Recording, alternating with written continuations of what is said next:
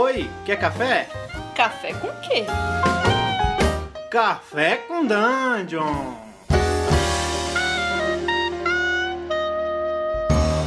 Bom dia, amigos do Regra da Casa. Estamos aqui para mais um Café com Dungeon. Isso é amanhã com muito RPG. Eu sou o Rafael Balbi. Parei de tomar, tomar café por enquanto. Estou bebendo um chazinho de camomila para ficar bem calminho aqui. Eita! E estamos aqui também com o Ramon Mineiro. Fala, Ramon. Eita! É isso.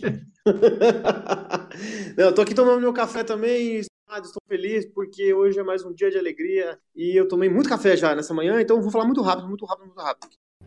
Estamos aqui também com Carlos Malvadeza. Fala, Carlos. Bom dia, galera. Joguem RPG, leiam a Bíblia e matem seus pais.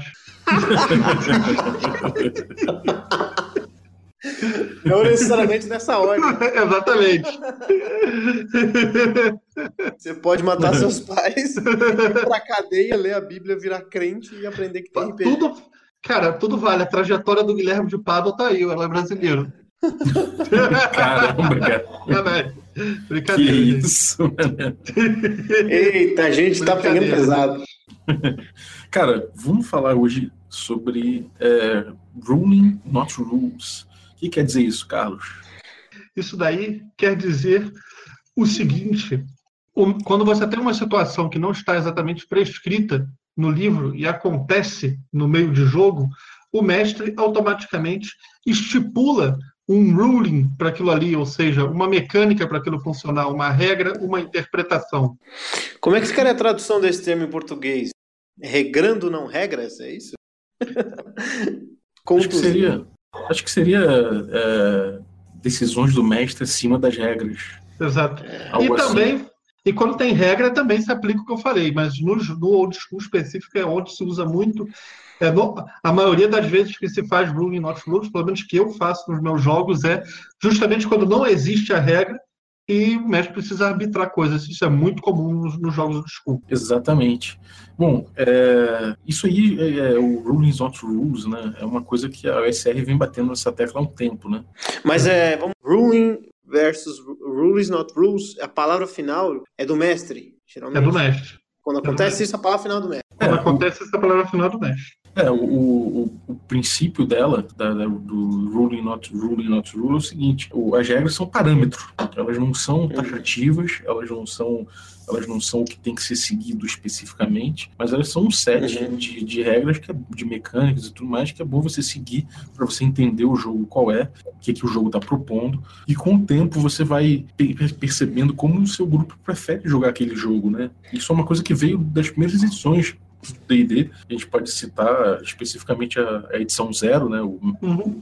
o Man and Magic, né, que fala Aham. que, que, que cita inclusive em framework, framework, né, que a regra é um framework, Uhum. e que bom, que o grupo vai é, conhecendo essas regras tudo mais, seguindo, sugerem, sugerem seguir no início, para você, é, sim, se, para o grupo entender melhor o que está que tá se passando ali, mas com o tempo ele vai, o grupo vai se adaptando e vai adaptando as regras também. Então, eu falo às vezes brincando que é uma grande, uma grande generosidade do Gaggett e do Arneson quando eles falam isso, porque eles têm uma coisa nova na mão, eles estão experimentando uma nova linguagem, né? Então eles deixam aberto aquilo ali para que as pessoas experimentem também. Claro que não foi só isso, né? Claro que não, não é, não é com, com uma intenção tão generosa assim, foi uma coisa muito mais de, galera, isso aqui é o que a gente tem, a gente está propondo aqui uma coisa é, básica e em cima disso a gente cria, vocês criem aí, porque isso aqui é o que a gente está trazendo, não vai cobrir todos os aspectos possíveis num jogo de imaginação como a gente está trazendo. Mas, cara, você não acha que, é, por exemplo, beleza, isso é um aspecto histórico, mas você não acha que hoje em dia isso é muito mais aplicado nesse ponto que eu tinha dito, é de que esses sistemas normalmente eles têm poucas regras e as regras não cobrem normalmente todas as situações de jogo, e aí você acaba tendo que arbitrar muito mais do que criar house rule a torto e a direito. Eu acho que isso é muito mais evocado no momento de arbitragem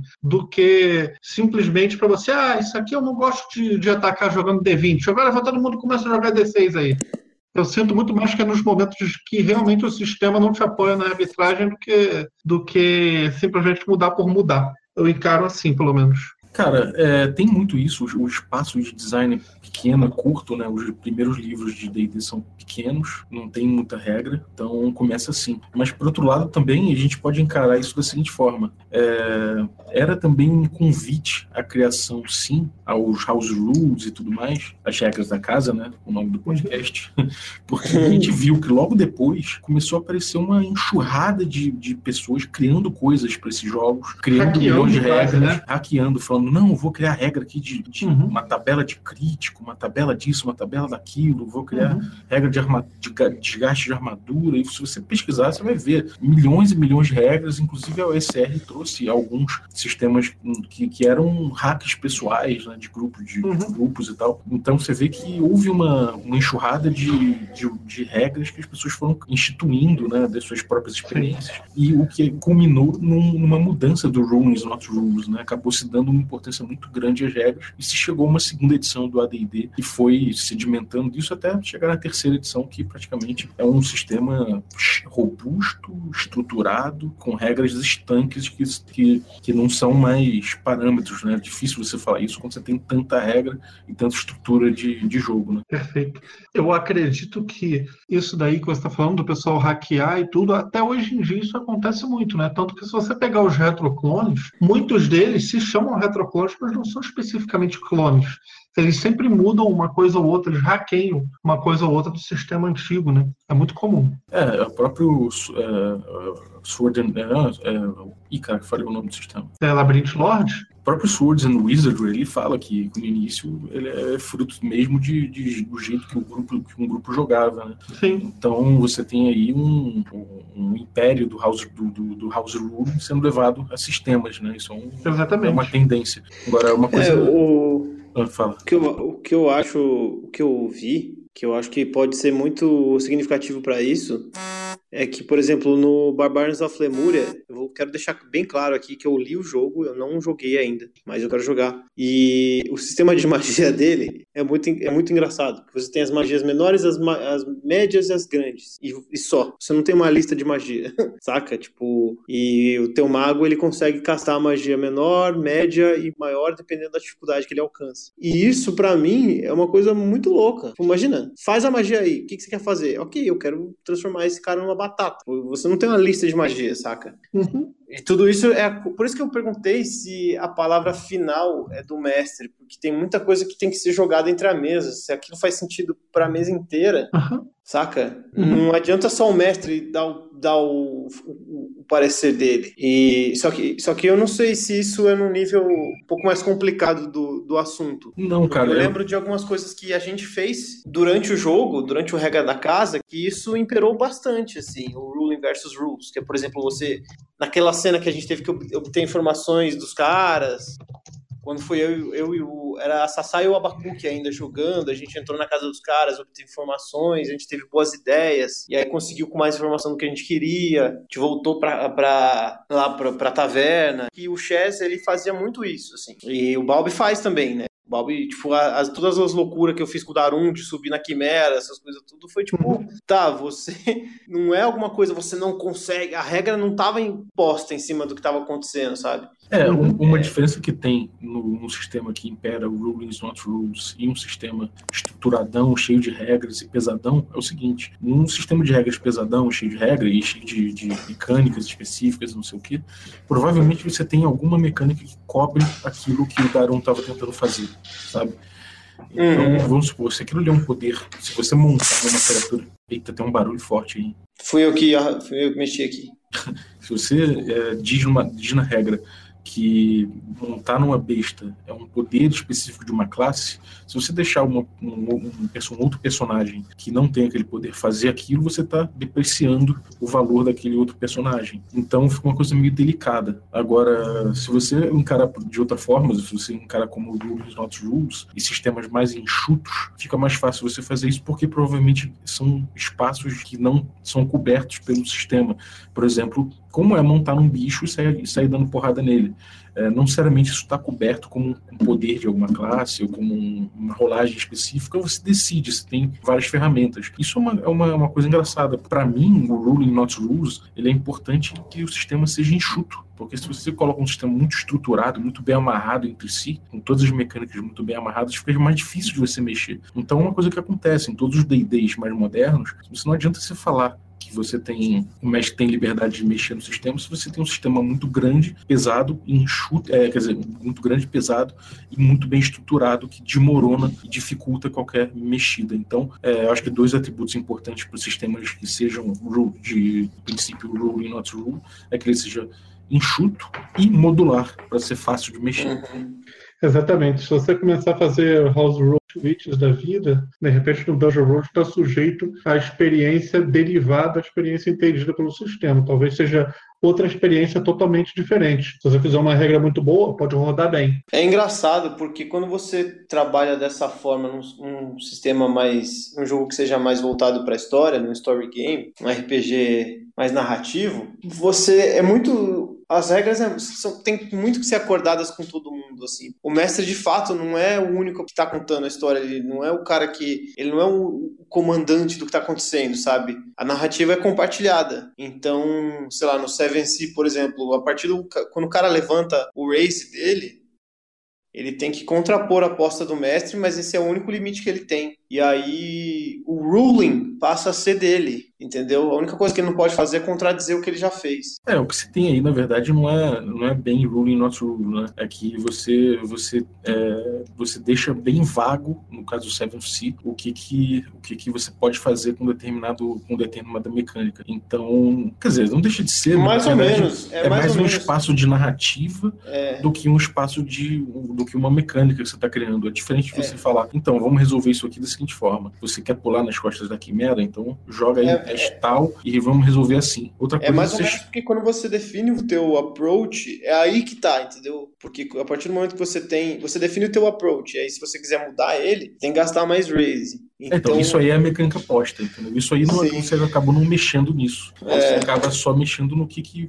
você consegue fazer em termos de narrativa com aqueles raises lá, com aqueles, aquelas sim. apostas que você conseguiu. Então uhum. é um pouco diferente de ruling over, overrule, né? Não é bem isso. Saquei, saquei, saquei. Vocês têm razão, é verdade. Acho que o ruling overrule é tipo assim, por exemplo, você tá jogando é, é, Lamentations, aí você vira pra mim e fala, pô, Carlos, eu quero, tô com o Darum aqui, eu vou sair voado com o Darum e dar uma ombrada nesse zumbi aí porque eu quero derrubar ele. Pô, isso aí não tá no livro. Eu vou ter que arbitrar uma coisa na hora. Eu posso virar pra você e falar, ah, então faz um teste de força aí, Ramon. Então posso falar pra você, não, então beleza, joga aí o acerto e só que não joga dano. Se você acertar o monstro que quer, eu vou arbitrar uma coisa na hora. E eu acho que é mais nesse sentido de você não tem o suporte, você diz como o cara vai, vai fazer, ou você simplesmente muda a regra. Isso. Saquei. É, e uma coisa que eu acho legal, cara, e aí isso é uma contribuição que ficou muito claro com, com as declarações do, dos game designers da quinta edição do D&D, com o Mike Merles. Dois caras que falam muito isso também é o Colville, que em talks recentes no, no Twitch falaram sobre isso. E realmente, o rulings, o rulings ou uh, not rules, né, essa coisa de você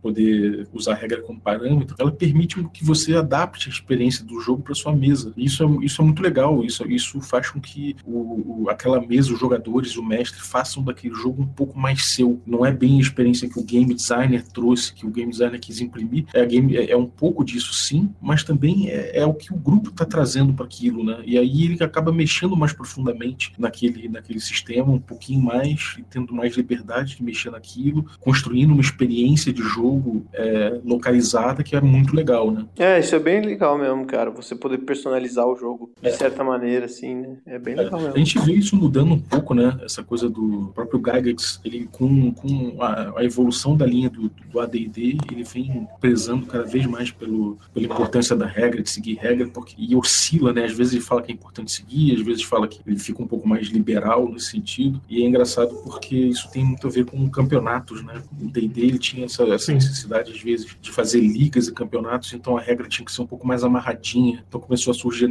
essa necessidade. E é uma coisa que é, é muito legal dentro do dentro dos jogos mais modernos, narrativos, como o Apocalipse Engine, por exemplo, é que você tem ali, queira ou não, uma experiência muito mais delimitada, né? Para bem e para mal. É tipo uma experiência que você sabe que você vai ter, depende menos do momento ali do mestre, do que o grupo está buscando, a experiência é mais marcada, vai acontecer mais daquela forma. E isso, de um jeito ou de outro, é o que o Gygax buscou, de certa forma, quando ele tentou fazer os campeonatos e fazer as ligas. Uhum. Né? Ele, faz, ele tinha que ter aquela experiência repetindo. E, é por isso que talvez seja é, uma coisa curiosa, né? Você contar para uma pessoa coisas da sua mesa de D&D é, pode não parecer tão, tão significativo para ela, porque você está dentro de um contexto não só de narrativa, mas um contexto de regras específicas que a tua mesa usa, da forma que a sua mesa usa, né? Então, talvez aquela experiência faça muito sentido durante o jogo e não tão depois dele. Sim. E o que, que vocês acham, por exemplo, de quando existe um, um uso assim muito indiscriminado desse recurso? Porque às vezes eu vejo assim, é, até jogos de quinta edição, onde as pessoas se sentem impelidas a mudar muito. O quinta,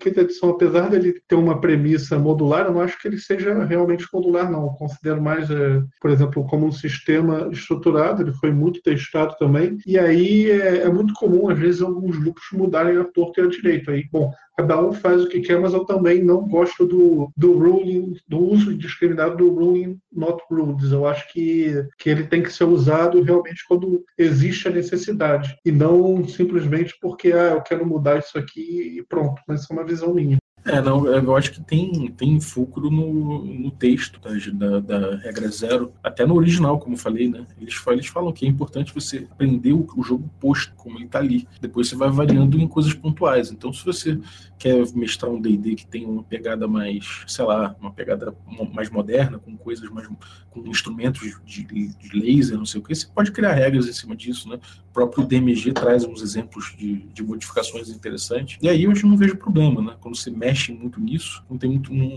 não, não há um problema. Eu acho que quando o grupo está seguro e entendeu a experiência do D&D, não chega a variar de uma forma tão gritante assim, a não ser que seja uma, uma coisa que o cara fez, tipo, jogando fora tudo que tem ali todos os parâmetros que existem. Ou até mesmo você experimentar o sistema de verdade, né? Ele lê, a, acho que isso aqui não funciona, não, vou mudar, mas na verdade ele não testou. É, normalmente essas aberrações acontecem por aí. Quando o cara não entendeu bem o sistema e, e abriu mão dele para fazer outra coisa. E realmente fica difícil, né? Mas o que se recomenda não é isso, é que você entenda o raw, né?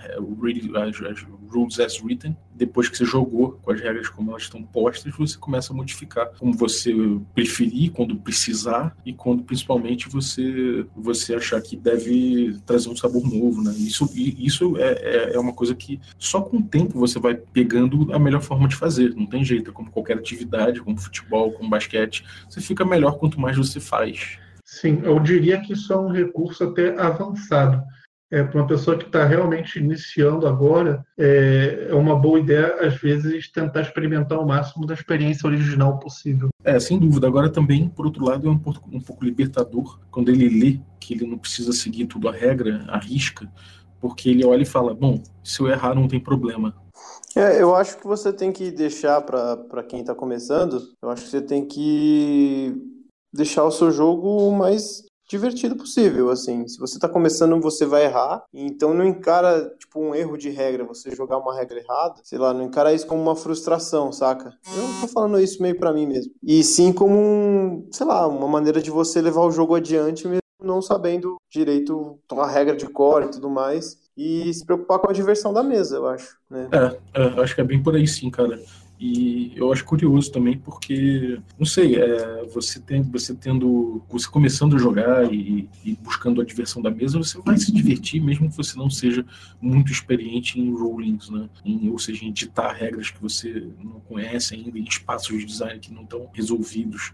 Então, mesmo assim você vai se divertir. É, é difícil você não se, não, não se divertir por conta disso, a não ser que você pense uma coisa muito, muito fora do, sabe, do prumo, com, com um erro crasso sei lá, uma coisa que realmente fique claro que, que é um, um negócio injusto e você teime em cima daquilo e o jogador vai ficar chateado. Mas fora isso, cara, uma coisa menor assim não vai ter essa importância, entendeu? Então eu encorajo todo mundo a usar e abusar do ruling not rule quando o sistema é feito para isso, porque, cara, é natural você errar, é natural você não conhecer. E deixa viaja em cima, viaja. Mesmo que você não tenha experiência no início, você vai pegando experiência e vai entendendo melhor as coisas. Então. Eu vou fazer um contraponto a você, Bob. Eu faço rulings, uh, not rules, obviamente, porque jogando old school você invariavelmente tem que fazer, mas eu procuro me ater ao máximo ao, ao que está no sistema que eu escolhi e usar isso para preencher lacunas. Por quê? Porque o mestre ele pode fazer o que ele quiser com Rolling Not Rules, mas o jogador ele tem como premissa para jogar em cima as regras.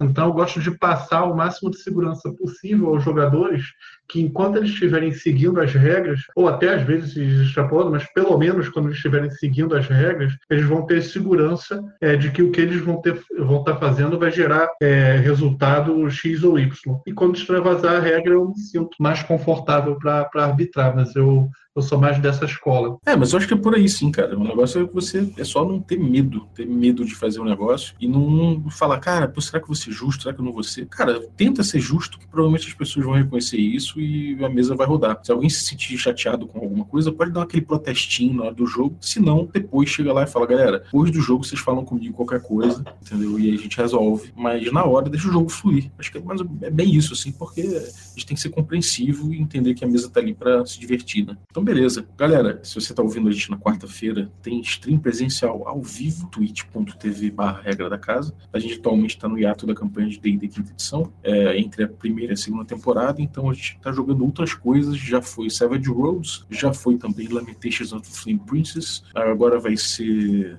é, Espadas Afetas e Sinistros, e depois a gente deve pegar um Passion delas Passiones, dentre outras coisas que o canal vai trazer aí para variar um pouquinho o tipo de jogo. É isso aí. Lembre-se que você agora pode ouvir a palavra de Greyhawk, porque o amigo Bob está aqui para iluminar seu caminho. Amém, irmão. Amém. Então entra lá no YouTube e se inscreve no canal. Se você gosta do nosso, nosso podcast e quer colaborar com a gente, manda sua cartinha para podcast.regradacasa.com.br. Exatamente. A gente está à espera e vamos ler os seu, seu, suas mensagens aí no nosso podcast daqui a pouco. Então, muito obrigado. Um bom dia para vocês. Bom dia.